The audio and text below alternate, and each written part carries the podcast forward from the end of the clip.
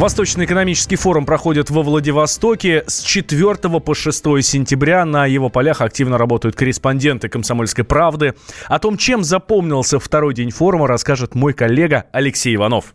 Второй день работы Восточного экономического форума сегодня для многих участников начался в седьмом часу утра с оздоровительной пробежки. Это был забег в поддержку редких животных Дальнего Востока, который возглавил министр спорта Российской Федерации Павел Колобков. Он прилетел прямо с самолета на э, место этих состязаний, пробежал э, километр. Ну, не могу сказать, э, чем именно это поможет этим животным. Надеюсь, что, может быть, браконьерам станет стыдно истреблять этих беззащитных создания, учитывая, в какую рань поднялись такие уважаемые люди. Но шутки шутками, а экономический форум – это прежде всего, конечно, дискуссии, подписание соглашений. Сегодня была такая же интенсивная работа, как и в первый день а, работы Восточного экономического форума. И говоря о тех событиях, которые вызвали ажиотаж у публики, наверное, стоит отметить а, выступление а, российского миллиардера Олега Дерипаски, который, как мы знаем, находится под персональными санкциями США, и в связи с этим не очень часто на широкой публике, собственно, выступает. У него было достаточно критичное выступление. Он говорил о том, что в России э, существует нехватка профессиональных судов, то есть судей, которые э, профессионально понимали в том числе вопросы экономики, и э, независимых банков. Он дословно сказал, что банковская система в России – это только Центробанк и его филиалы, имею в виду госбанки. А, ну, центральное событие дня, конечно, пленарное заседание с участием Владимира Путина и гостей Владивостока, мировых лидеров из Индии, Японии, Монголии, Малайзии.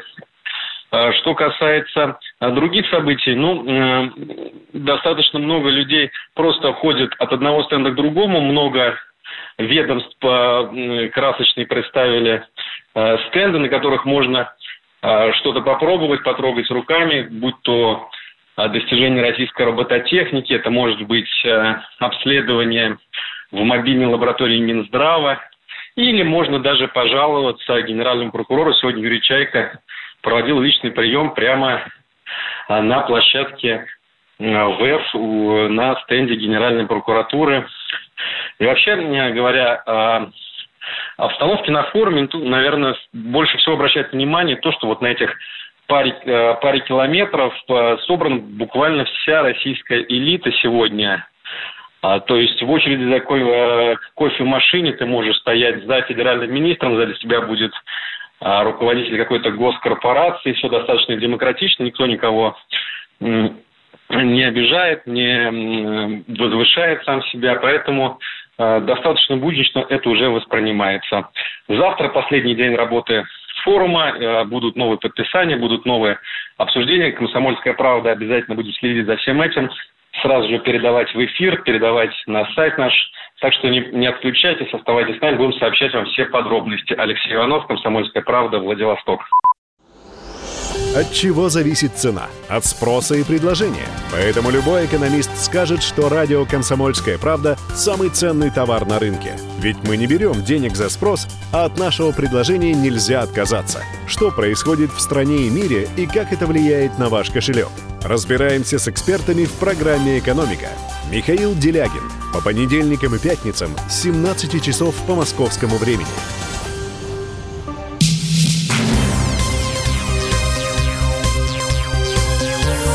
Темы дня. Вы слушаете радио «Комсомольская правда». Меня зовут Валентин Алфимов. Премьер-министр Малайзии раскритиковал расследование катастрофы MH17. Обвинения в адрес России за трагедии преждевременны, заявил а, Махатхир Махамад, выступая на полях Восточного экономического форума. По его мнению, нужно создать непредвзятый орган с экспертами из разных стран, который мог бы справедливо установить причину крушения Боинга еще в 2014 году. Расследование трагедии зашло в тупик, и новая международная комиссия комиссия может вдохнуть в него жизнь, считает заведующий кафедры политологии и социологии Российского экономического университета имени Плеханова Андрей Кошкин. Политически ангажирована полностью комиссия. Видно, что они нацелены против России. Они политически закручены в интересах тех, кто хотел бы, чтобы изоляция России акцентировалась все больше и больше. Если будет еще создан один орган международный, он поможет сдвинуть с мертвой точки те расследования, которые зашли в тупик из-за своей политической ангажированности. Последний раз уже просто был набор фамилий, которых они знают, и их обвиняли в том, что они обеспечили крушение Боинга. Их свели в какую-то таблицу, и они были виноваты. На мой взгляд, требуется разрушить стереотип, который сложился. Вот, допустим, Украина заинтересованная сторона. Она препятствует объективному расследованию. И много-много вопросов, которые Украина вообще не делает, но она находится в составе. Ведь уже есть частное определение в том, что власти Украины виноваты, что они не закрыли этот участок неба, где шли боевые действия. И в Нидерландах это оценили, они стали возмущаться. Но при всем при этом идет мощное геополитическое давление на эту комиссию в интересах обструкции Российской Федерации. Но вот политолог-американист Рафаэль Ардуханян считает, что создав очередной международной комиссии не даст никаких результатов. По его мнению, Запад уже нашел виновного и свою позицию не изменит. Никакой новый орган не создадут. Тянуться это будет до тех пор, пока мы не сможем на равных противостоять в информационной войне. Заявление основной главной пострадавшей стороны не имеет сейчас никакого значения. Виновный уже найден в руках тех людей, которые уже, так сказать, назначили виновного. И поэтому менять что-то уже никто ничего не будет, к сожалению. Здесь проблема даже не в этом. Ведь заявление малазийского правительства, официальных лиц, это не первый раз. Это они же на протяжении последних многих-многих месяцев заявляют, что хотели бы все-таки не предвзятого расследования. Говорят о том, что если уж вы обвиняете кого-то, то вы хотя бы дайте им возможность выслушать, поучаствовать в этом, что совершенно нормально и закономерно. Даже отъявленные преступники имеют право на какую-то, так защиту. Но в данном случае нам не дают даже возможности это сделать. Наша неспособность в информационном пространстве отстаивать свои интересы, она ведет именно к этим результатам. Ранее Мухаммад заявил, что США, Нидерланды и Австралию не интересует установление истинных причин крушения воздушного судна. Напомню, малазийский Боинг MH17 потерпел крушение летом 2014 года на востоке Украины. Лайнер был сбит ракетой. Запад обвинил в этом Россию. Кремль свое причастие к трагедии отрицает. Малазийский Боинг следовал из Амстердама в Куала-Лумпур. На борту находились 298 человек, все они погибли. В администрации президента предложили создать единую систему учета российских интернет-пользователей. Государство хочет знать, что граждане смотрят в сети и какие интернет-площадки оказывают наибольшее влияние на общественное мнение, говорят ведомости. Аналогичной системой пользуются российские телеканалы и кинотеатры, чтобы измерять аудиторию. В Роскомнадзоре заявили, что данные интернет-аудитории не подтвержденные, и от этого страдают рекламодатели. Универсальная система оценки интернет-аудитории смогла бы исправить эту проблему и помочь как рекламодателям, так и производителям контента. Эксперт по правовым вопросам опоры России Светлана Петропольская считает, что обсуждаемые реестры реестр пользователей и просмотров, соответственно, ограничит свободу человека в интернете и привлечет мошенников у меня лично складывается однозначное понимание этой ситуации именно, что будут собираться, в принципе, все сведения о том, на каких площадках и какие передачи смотрят наши граждане. Не только там в целях э, каких-то рекламных, да, но и, в принципе, в целях понимания, что интересует э, данного конкретного гражданина. И это не совсем понятно, как это будет делаться, потому что у нас же есть э, защита информации личной, да, там, может быть, э, пользователи смотрят э, какие-то интимные вещи, может быть, это вещи какие-то связанные со здоровьем. Вот как это будет регулироваться, это тайна, которая должна охраняться государством, и э, гражданин может не давать свое согласие, например, да, на э, предоставление этой информации третьим лицам. Хотят здесь создать какую-то базу, там создать, это отслеживать, тот отслеживать, э, какой-то прям вот тотальный контроль. Где личное пространство, да, то есть я даже дома не могу, в принципе, быть уверенным в том, что за мной не следят. Есть вопросы, связанные с защитой этой информации от мошенников, вообще доступа несанкционированного к этим сведениям, потому что ни для кого не секрет, все наши персональные данные, которые мы где-либо оставляем, они гуляют, в принципе, в сети, их предлагают и платные, и бесплатные, и это как бы очень опасными какими-то вещами может обернуться. То есть здесь будут и мошенничество, и злоупотребление, и э, шантаж, и вымогательство. Организацией сбора данных в случае утверждения проекта займется аналитическая компания «Медиаскоп». Ее генеральный директор Руслан Тагеев такое развитие событий комментировать не стал, передает РБК. Отказ от школьных экзаменов в ближайшее время невозможен. Об этом заявил замминистра просвещения Павел Зинькович, комментируя предложение главы Сбербанка. Ранее Герман Греф на полях Восточного экономического форума высказался об отмене экзаменов в школе. По его словам, дети привыкают к системе оценивания и выходят в реальную жизнь инвалидами.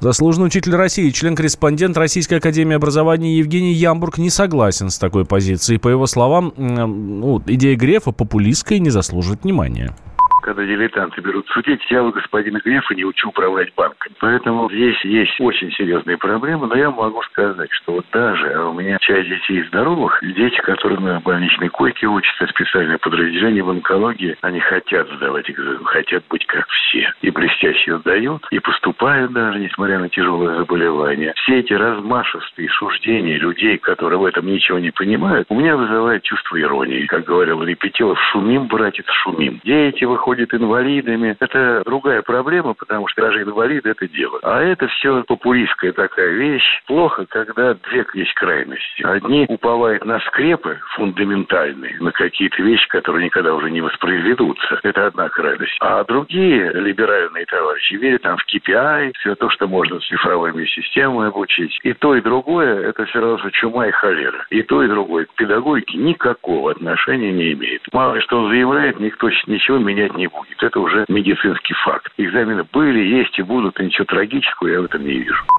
Школьные экзамены – тяжелейший стресс для организма ребенка, и не каждый способен с ним справиться, отмечает семейный психолог Татьяна Семенко школе нередко нагнетают атмосферу, что вот не сдашь экзамен, будешь дворником, ничего из тебя не получится. И это делается заблаговременно. И уже в преддверии экзаменов ребенок начинает серьезно стрессовать. И были девочки в основном, которые говорили, что я не хочу жить. То есть лучше я умру, чем я буду сдавать экзамен. Поэтому экзамен – это очень для некоторых детей и подростков травмирующая вещь. Им нужно готовиться к экзаменам не только овладевая знаниями, но и психологически. Есть методики, которые помогают успешно сдать экзамен. Часто приводят подростков, которые травмируются от системы оценок, для которых отрицательная оценка – это стресс серьезный, снижение самооценки, особенно в том случае, если родители ругают, если родители обесценивают. И ребенок растет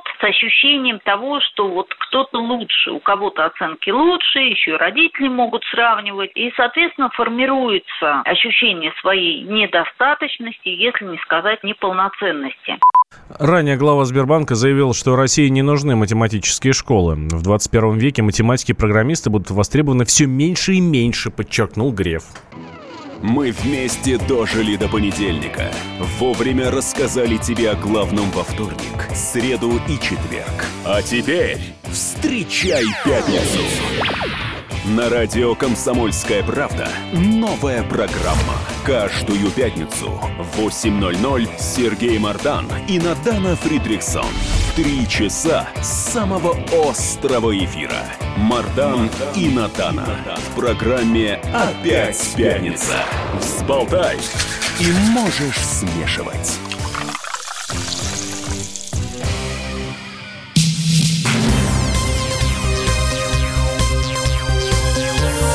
Темы дня. Вы слушаете радио «Комсомольская правда» в студии Валентин Алфимов. SuperJob рассказал, куда могут устроиться выпускники без опыта работы. Оказалось, что самыми доступными вакансиями стали инженеры и ассистенты основных специалистов. И готов взять на службу каждый восьмой работодатель. 9% российских компаний могут предоставить выпускникам места э, менеджеров по продажам или специалистов по работе с клиентами, а 6% вакансию IT-специалиста или учителя, передает SuperJob. Президент портала по поиску работы Алексей Захаров считает, что наличие опыта у выпускника важно, поскольку оно показывает его интерес к карьерному росту. Мне кажется, что требования к выпускникам вузов, чтобы у них был уже какой-то определенный опыт работы, на сегодняшний день вполне адекватное, потому что жизнь сегодня развивается такими темпами, что если студент, э, попав на первый курс какого-либо вуза, сразу не начал работать по специальности, где-то практиковаться, то к концу четвертого курса он в карьере и в жизни навсегда отстал от своих одноклассников, однокашников, э, которые начали работать на первом курсе, и, скорее всего, никакой возможности догнать их в карьере карьере у него уже не будет. И если человек приходит э, после выпуска из института с красным дипломом, но не имеет никакого вообще опыта работы именно по той специальности, по которой он учился, то красный диплом не является для него плюсом. Скорее его характеризует как просто ботаника, который может запоминать большое количество информации, но работать не может, не хочет и не будет.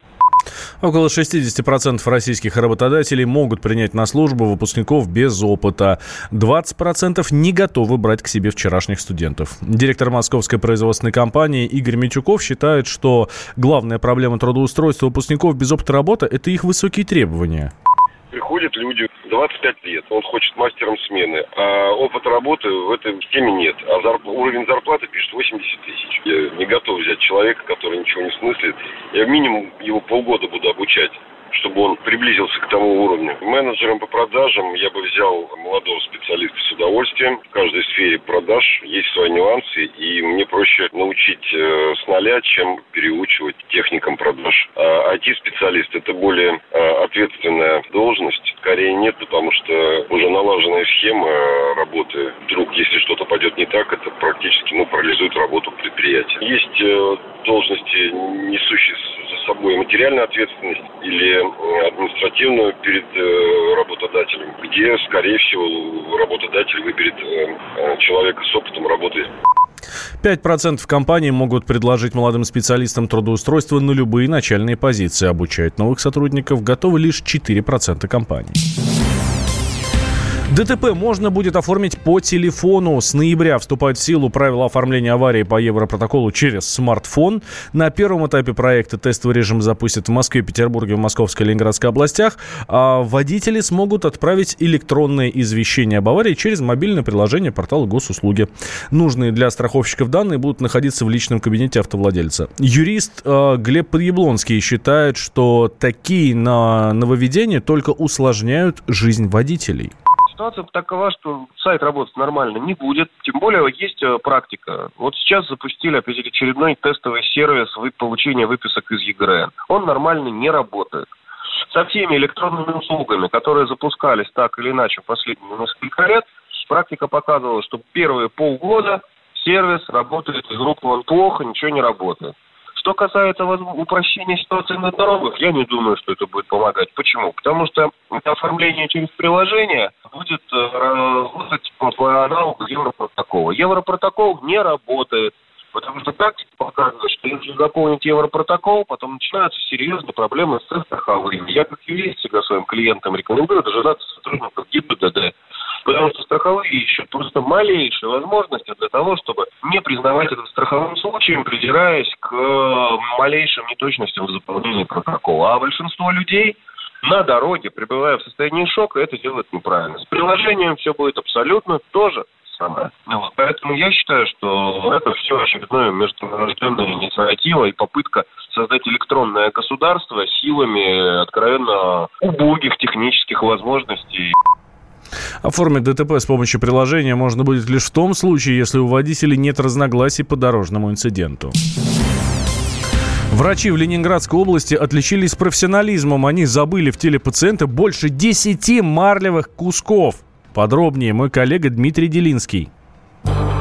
Салфетки стоимостью в миллион двести тысяч рублей обнаружены в Ленинградской области. Нашли их в ноге пациента. История эта началась почти 7 лет назад. Житель Гатчины Олег Параненков попал в серьезную автокатастрофу. С открытым переломом ноги его доставили в центральную районную больницу города Тосно. Здесь сделали операцию. Вставили в ногу металлический штифт, вокруг которого, собственно, и собрали разбитые кости. Это было в январе 2013 -го. Два года спустя, в марте 2015 Олегу Параненкову стало плохо немножко походил, и самое сразу начинала температура подниматься. За ночь опускалась температура, успокаивалась нога без нагрузки. А чуть-чуть подвигаешься, походишь, даже на машине ездить, не мог педали нажимать. Сразу начиналась температура и воспаление по новой. Отек ноги, нога не сгибалась.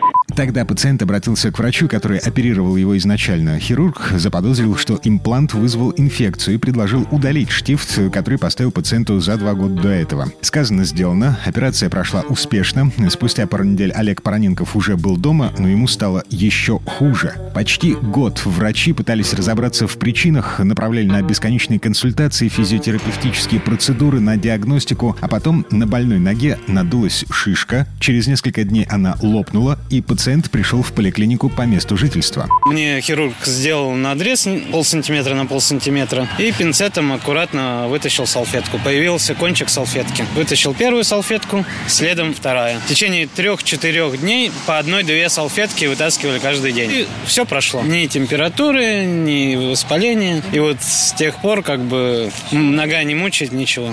В итоге из ноги достали 12 кусков марли. Длина самого большого куска 30 сантиметров метров. Когда Олег Параненков окончательно выздоровел, он обратился в прокуратуру и начал собирать документы в суд, потому что Тоснинская районная больница отказалась признавать вину и отказывается до сих пор. Более того, хирург, который делал обе операции, все еще работает.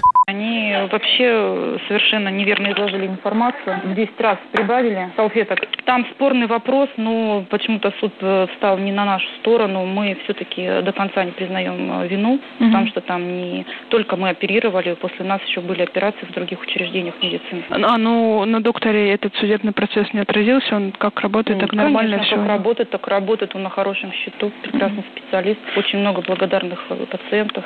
Адвокат Роман Сумароков, который защищал в суде интерес Олега Параненкова, утверждает, что всего было три операции. Установка штифта, съем фиксаторов и удаление штифта. И все три операции сделали в Тоснинской райбольнице. Но в какой момент в ноге забыли марлевые салфетки, не смогло установить даже следствие. Уголовное дело закрыли. Факт того, что салфетки были оставлены, никто не отрицал, но при каких обстоятельствах тоже не подтверждали. И ставили свою позицию на том, что это остеомелит, что это никак не связано с салфетками. Вот такая была позиция основная. А в итоге получилось получилось, что суд первой инстанции и кассация, ну, более-менее по-человечески подошла к вопросу, учитывая, сколько человек проходил с салфетками, сколько было операций проведено и не вытащены были в этот период времени. Это все и позволило взыскать такую сумму. В общем, господин Параненков подал гражданский иск на возмещение ущерба. Вы уже слышали, он отсудил миллион двести тысяч рублей за дюжину салфеток, забытых в его ноге во время операции. Деньги он уже получил, потратил на погашение большей части ипотеки, купил новую машину, вернулся на работу и со здоровьем все в порядке. Отмечу, что деньги за врачебную ошибку выплатила не больница, не хирург, не операционная сестра, которая по правилам должна пересчитывать все инструменты и салфетки, а бюджет. То есть, по большому счету, это мы с вами, рядовые налогоплательщики. Такие дела. Дмитрий Делинский, радио «Комсомольская правда», Петербург. Темы дня политика. Владимир Путин приехал в Японию на саммит большой... Экономика. Покупательная способность тех денег, которые вы... Аналитика. Что происходит правильно, а что происходит Технологии. В последнее время все чаще говорят о мошенничестве с электронными подписями. Музыка. Всем привет. Вы слушаете «Мир музыки». Радио «Комсомольская правда». Слушает вся страна.